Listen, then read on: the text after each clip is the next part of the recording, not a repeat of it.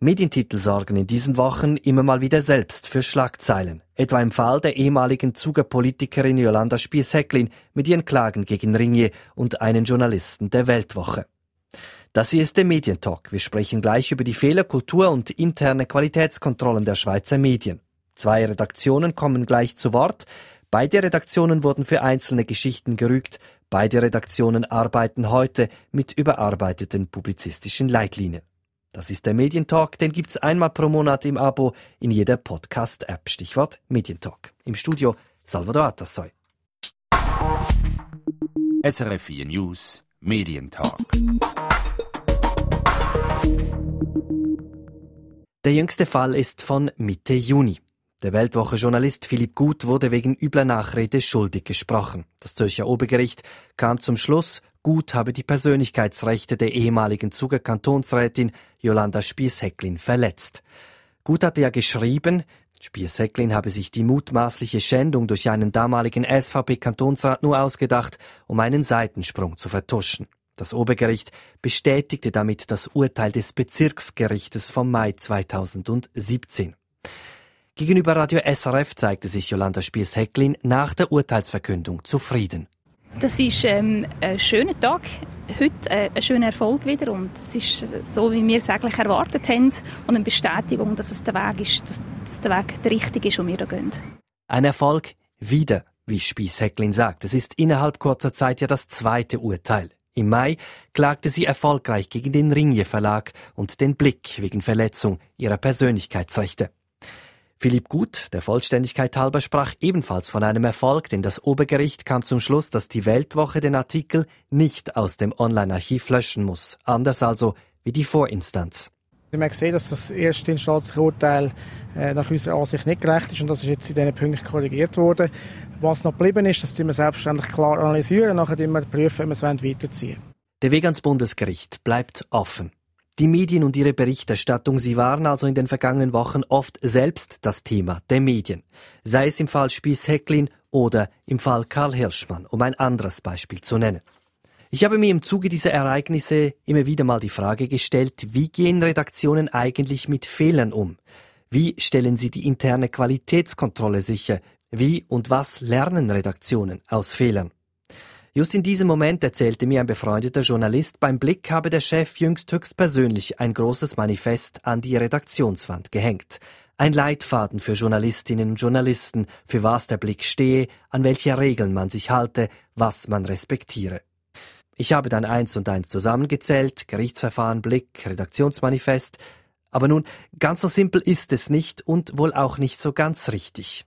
Ich habe mich darum aufgemacht nach Zürich in die Blick-Redaktion zu Christian Dora. Er ist Chefredaktor der Blick-Gruppe und habe ihn gefragt, dieses Manifest, war das jetzt ein Schnellschuss? Nein, es war ein längerer Prozess, äh, den die jetzige Chefredaktion, die zweieinhalb Jahre im Amt ist, äh, gegangen ist. Die Ursprungsidee dieses Manifests war die, dass wir sagten, die Redaktion muss sich noch stärker digital transformieren und für diese Transformation wollten wir ein Manifest schaffen, das eine klare Ansage macht, wie diese Transformation stattfinden soll. Im Laufe der Arbeiten zu diesem Manifest sind wir zum Schluss gekommen, dass das eigentlich viel weiter gehen muss, dass das Manifest definieren soll, was der Blick will, dass unsere Journalisten wissen, was der Blick will und wie wir arbeiten. Und das Manifest hat ja zwei Teile. Ein Teil sind acht Grundsätze, die eigentlich immerwährend sind. Und es hat drei Ziele für das Jahr 2019, wo wir nächstes Jahr drei neue Ziele definieren werden. Jetzt hat ja Ringe gerade einen großen Gerichtsfall hinter sich. Man könnte das jetzt auch so lesen. Wir haben verstanden, was das Gericht uns sagen wollte. Und das ist jetzt die Konklusion daraus. Das Manifest äh, ist vorher entstanden und hat äh, keinen Bezug zur Aktualität. Darf ich trotzdem fragen, pochen Sie jetzt ein bisschen mehr darauf, seit dieser äh, Gerichtsentscheid gefallen ist, oder sagen Sie, das hätten wir so so gemacht? Das hätten wir so oder so gemacht und das hängt in unserer Redaktion schon, bevor dieser äh, Gerichtsfall stattgefunden hat. Das hat keinen Zusammenhang. Haben Sie das selbst geschrieben oder kam das aus der Redaktion heraus? Äh, das war auch ein längerer Prozess innerhalb der Chefredaktion. Es hat sicher fünf, sechs Varianten gegeben und zuerst haben wir gedacht, das ist eigentlich ganz einfach. Jetzt schreiben wir mal auf, was der äh, Blick will und wie wir arbeiten wollen. Und wenn man dann in die Details geht, ist es unglaublich komplex und kompliziert und wir haben, haben x-mal diskutiert in der Chefredaktion, haben es äh, wieder überarbeitet äh, innerhalb der Chefredaktion, haben es unseren Textchef gegeben, um sprachlich zu überarbeiten. Das war wirklich ein Prozess, der über fast ein Jahr gedauert hat, bis wir wirklich eine Version hatten, wo wir sagen, doch, genau so muss es sein. Tauchen wir etwas tiefer hinein in dieses Manifest. Sie haben gesagt, es gibt drei variable Ziele, die ändern von Jahr zu Jahr. Ich nehme ein Ziel dieser drei Variablen heraus. Das hat mich etwas hellhörig gemacht. Sie sagen, wir ziehen für jede Entscheidung Daten bei. Wir entscheiden bewusst aufgrund der Performance oder weil wir eine Geschichte für wichtig halten. Habe ich das richtig verstanden? Die Performance ist genauso wichtig wie die Relevanz, beziehungsweise die Performance ist ein Relevanzgrund. Ja, wir wollen die Daten beiziehen für unsere Entscheide. Das heißt, dass wir zu Beginn jeder Redaktion Redaktionssitzung die Performance anschauen, welche Geschichte hat gestern und hat heute Morgen wie gut funktioniert. Dass wir das im Kopf haben und dass es ein bewusster Entscheid ist, ob wir eine Geschichte machen oder nicht. Jetzt kann es sein, dass wir sehen, wow, das läuft wahnsinnig gut, da wollen unsere Leser mehr erfahren drüber, da müssen wir mehr machen dazu. Oder wir sagen, das ist ein Thema, das ist wichtig, weil wir als Journalisten es für wichtig erachten, weil es vielleicht demokratiepolitisch wichtig ist, dann machen wir es und dann ist es uns auch egal, ob es jetzt gut läuft oder nicht. Was wir nicht mehr wollen, ist das in der Mitte, Geschichten, die weder gut laufen, weil sie eben zu wenig Leute interessieren, noch sind sie wichtig. Also kann ich das auf den Punkt formulieren? Performance ist ein Relevanzkriterium, ein journalistisches Relevanzkriterium geworden beim Blick. Performance ist ein Kriterium, ob wir auf ein Thema setzen oder nicht. Das ist eines der Kriterien, ja hoffentlich, weil wir machen ja den Blick für unsere Leserinnen und Leser und haben alles Interesse daran, das zu machen, was sie interessiert. Das ist ein Punkt, aber der andere ist ebenso wichtig. Es gibt Themen, da sagen wir, die wollen wir machen, weil sie wichtig sind. Wir haben eine große Serie gemacht über Kriegsmaterialexporte. Die ist dann sogar gut gelaufen, aber es wäre uns auch egal gewesen, wenn sie nicht gut gelaufen wäre. Kommen wir zu diesen acht Themen, die unveränderbar sind, wenn ich das richtig verstanden habe. Ich nehme hier ein paar raus. Das heißt, Blick zeigt Haltung. Blick steht ein für liberale Demokratie und den Rechtsstaat. Wir nehmen Einfluss auf den öffentlichen Diskurs. Der Blick versteht sich als gesellschaftlicher Akteur. War denn das bisher zu wenig der Fall? Das war bisher auch der Fall. Äh, wie viele Punkte, die hier vorkommen, das ist nicht alles neu, aber wir haben es hier einmal festgehalten, auch als klare Ansage an die Redaktion. Den Punkt, den Sie erwähnt haben, Blick ist eine Zeitung ist ein Online-Portal, das auch Kommentare hat, das eine Meinung hat. Man kann da einverstanden sein damit oder nicht, aber das unterscheidet uns auch zu Konkurrenten. Ich sage, wir sind immer versuchen ganz neutral zu sein und wir selber treten nicht in den Vordergrund. Und wir sagen klar, der Blick kämpft auch für etwas und hat eine Haltung. Da steht hier auch, wir konfrontieren die Akteure und lassen alle Seiten zu Wort kommen. Wir geben Fehler zu, lernen daraus, halten uns an die medienethischen Grundsätze. Geben Fehler zu, lernen daraus. Da hat man auch ein bisschen den Eindruck, kam denn das bisher zu kurz? Ja, es gab schon eine Phase, wo das vielleicht ein bisschen anders gehandhabt wurde. Also es gab eine Phase, als zum Beispiel der Blick sagte, der Presserat interessiert uns nicht. Wir nehmen gar nicht mal erst Stellung, wenn eine Beschwerde beim Presserat äh, eintritt. Das interessiert uns nicht. Das haben wir geändert, die neue Chefredaktion. Äh, wir nehmen äh, Beschwerden beim Presserat ernst. Wir geben unsere äh, Sicht der Dinge wieder. Äh, wir drucken auch die Beschlüsse des Presserates ab. Manchmal sind wir damit einverstanden und manchmal nicht. Diese Differenz, wie man dann so die medienethischen Grundsätze interpretiert, äh, die besteht manchmal tatsächlich. Aber im Grundsatz stehen wir dahinter. Auch auch die, die Rechte und Pflichten durch Journalisten, die, die machen Sinn. Es gibt manchmal Differenzen, wie man sie interpretiert. In diesem Punkt ist auch, dass wir Akteure konfrontieren. Wir, der Blick spielt manchmal hart, nennt die Dinge beim Namen, kritisiert Personen.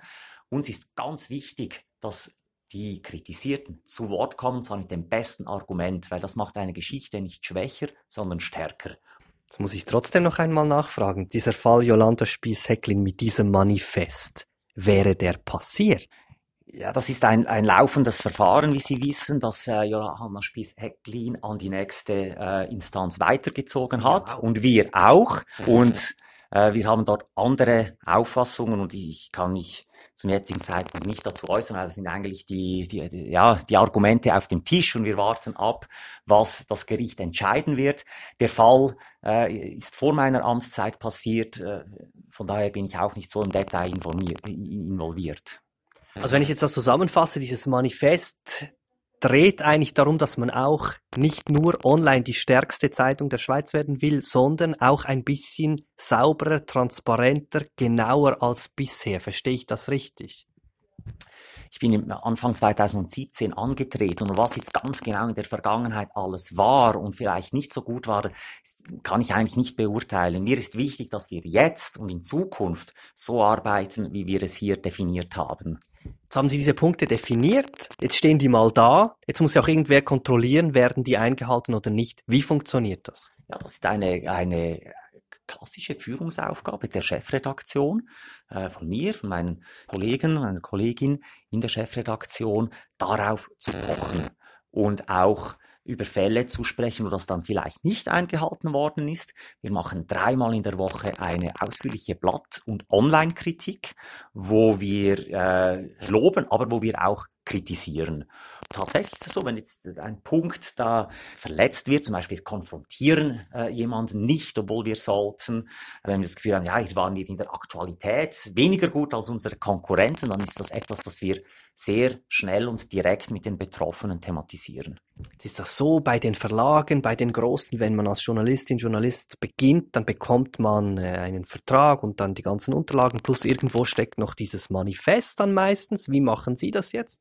Ja, wir haben es äh, vorgestellt an einer Vollversammlung, wo die ganze Redaktion dabei war. Wir haben auch erklärt, was genau wir unter diesen Einzelnen stehen. Äh, es hängt auch groß in der Redaktion, wenn nicht gerade eine Baustelle ist, wie aktuell. Und dann ist tatsächlich entscheidend, dass man es am Alltag misst, dass man den Alltag so lebt, wie er definiert ist. Und das gelingt mal besser und dann auch mal weniger gut. Und wir machen auch Fehler. Dann ist es wichtig, was, äh, wie reagieren wir darauf. Jetzt ist es ja so, jede Zeitung hat eigentlich ein Redaktionsstatut, das wird ja auch empfohlen, das ist schon seit 40, 50 Jahren der Fall. Wie war denn das hier? Was gab es denn vor dem Manifest? Also das gab es äh, jedenfalls zu der Zeit, als ich hier angetreten bin, nicht. Darum haben wir es ja geschaffen. In früherer Zeit weiß ich es nicht, ob es schon mal so etwas gegeben hat. Der Blick hatte ja verschiedene Phasen schon erlebt, wie er geführt wurde, von der Ausrichtung her, auf was man äh, den Schwerpunkt gelegt hat. Mir ist nicht bekannt, dass es äh, äh, etwas gegeben hat, aber ich wüsste es wahrscheinlich auch nicht, wenn es früher mal eins gegeben hat. Als ich angefangen habe, gab es jedenfalls keins. Verstehe ich das richtig? Dann konnte jeder Chefredaktor im Prinzip ein bisschen tun und lassen, was er will und sagen, was richtig ist und was nicht. Ja gut, das kann der Chefredaktor ja eigentlich auch heute. Also das kommt ja aus der Chefredaktion, dieses Manifest, weil der Chefredaktor hat die publizistische Verantwortung und muss definieren, was er denn äh, möchte. Und weil er ja für bestimmte Werte und für eine bestimmte Art Journalismus steht, wurde er ja Chefredaktor und ernannt vom Haus. Und dieses Manifest ist ja eigentlich steht für das, wie ich und wie meine Kolleginnen und Kollegen der Chefredaktion den Blick machen möchten. Und wir haben das einfach auch zu Papier gebracht, dass man das auch nachlesen kann, dass es, damit es transparent ist. Man darf das extern wissen, intern muss man es wissen. Und es ist das, was man vielleicht einfach sonst nur erzählt, ist hier festgehalten. Der Blick ist ja längst viel mehr als nur Papier. Er ist online, er ist auch äh, Fernsehen. Gilt jetzt das beispielsweise auch für Blick TV? Absolut, das geht über alle Kanäle hinweg, auch Blick TV, das Anfang 2020 starten wird, ist eigentlich eine Erweiterung von Blick. Aber es wird die gleiche DNA haben, die gleichen Themen, erweitert um Bewegtbild. Das sagt der Chefredaktor der Blickgruppe Christian Dora. Das Surren im Hintergrund verdanken wir übrigens einem WLAN-Modul. Ich schätze aber, es war mein WLAN-Modul. Den Blick trifft hier also keine Schuld. Der Blick veröffentlicht unter der neuen Chefredaktion also auch wieder Urteile des Presserats. Jetzt das Manifest. Das alles ist also ein Bekenntnis zum Journalismus. Ist der Blick nun ein Einzelfall oder gibt es auch andere Redaktionen, die an ihren Leitlinien feilen?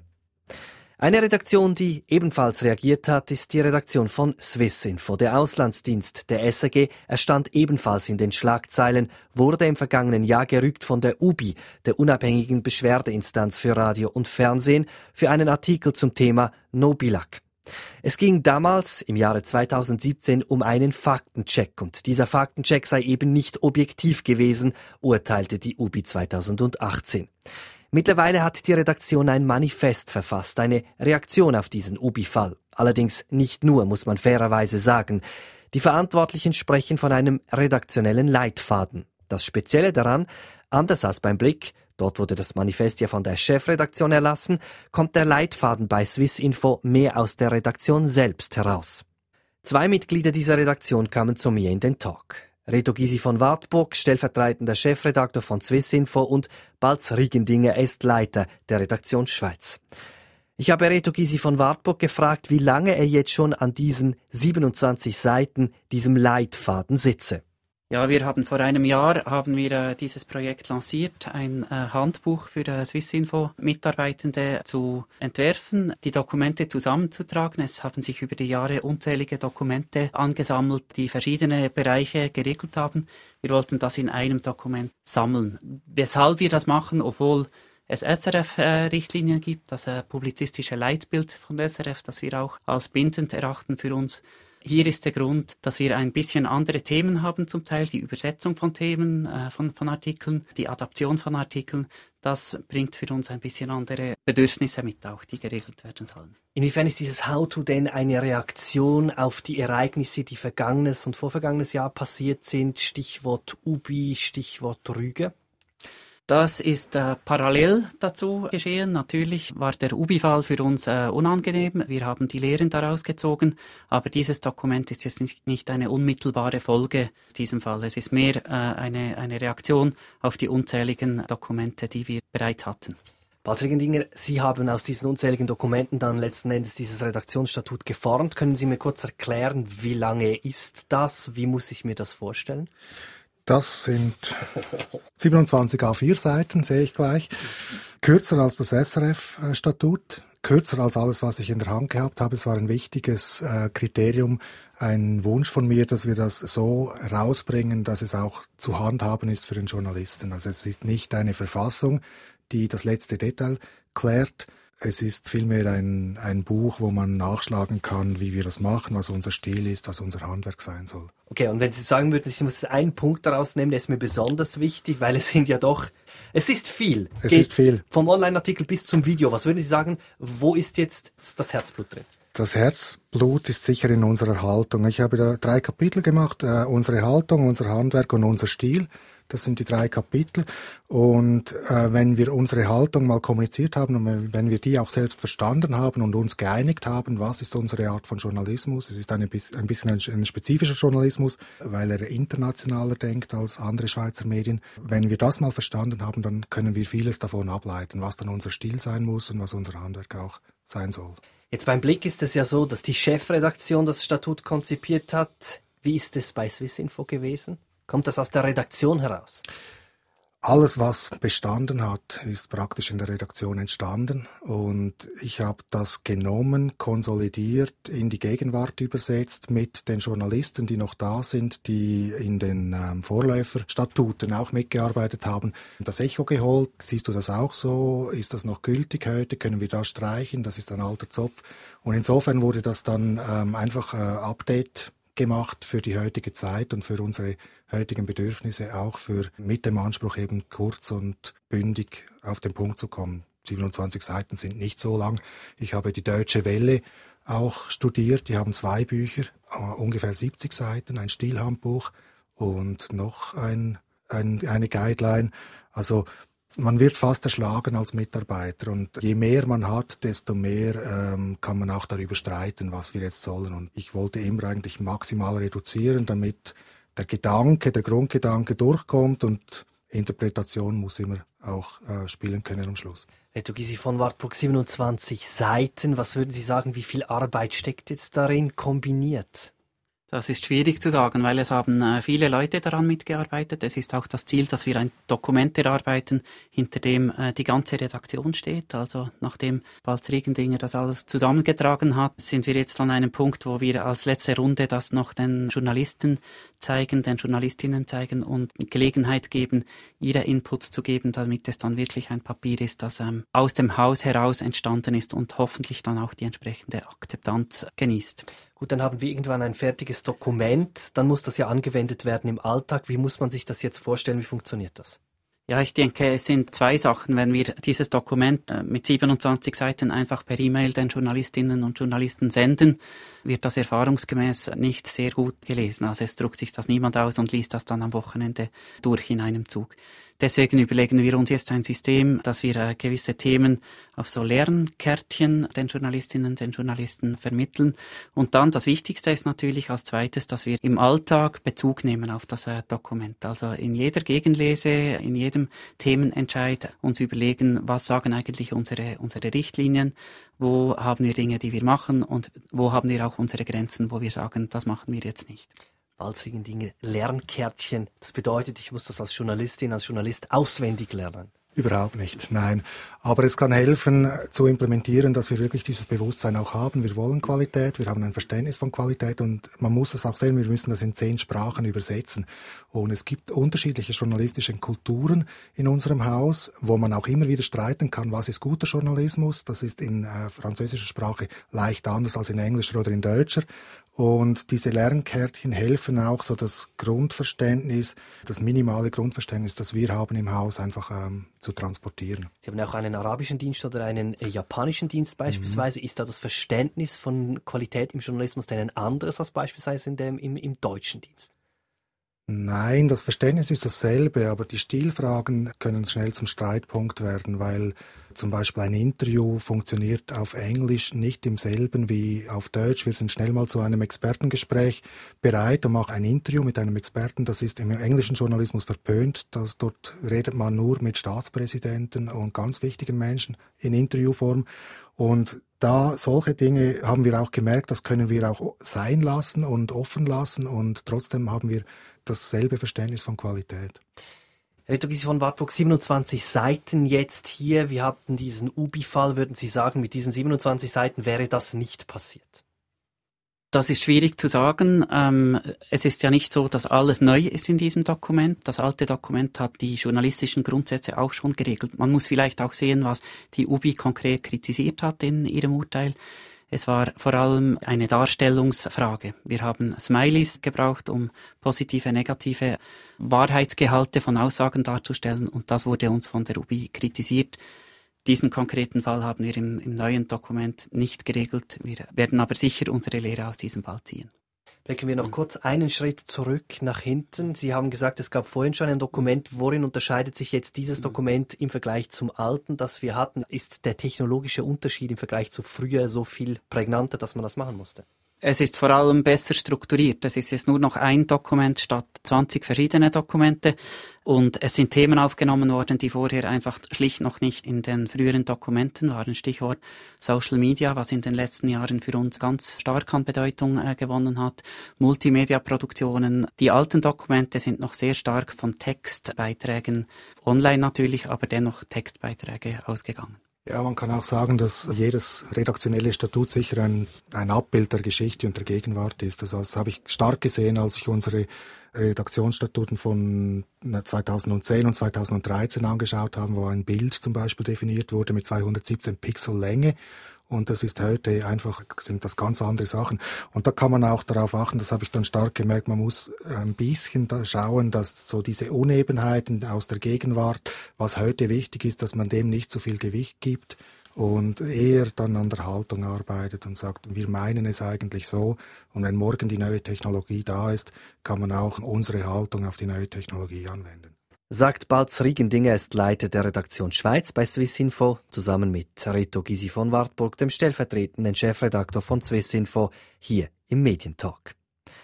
Der Blick und Swissinfo, beide wurden also jüngst gerügt, beide haben das Qualitätsmanagement innerhalb der Redaktion punktuell verstärkt, wenn auch auf ganz unterschiedliche Weise.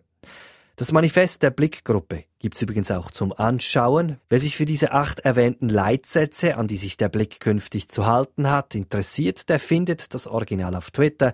Den Link dazu gibt's online srfnews.ch. Und der Transparenz halber, auch Radio SRF hat natürlich publizistische Leitlinien, genauso wie das ganze Unternehmen SRF, und auch die stehen als Download unter erwähntem Link zur Verfügung.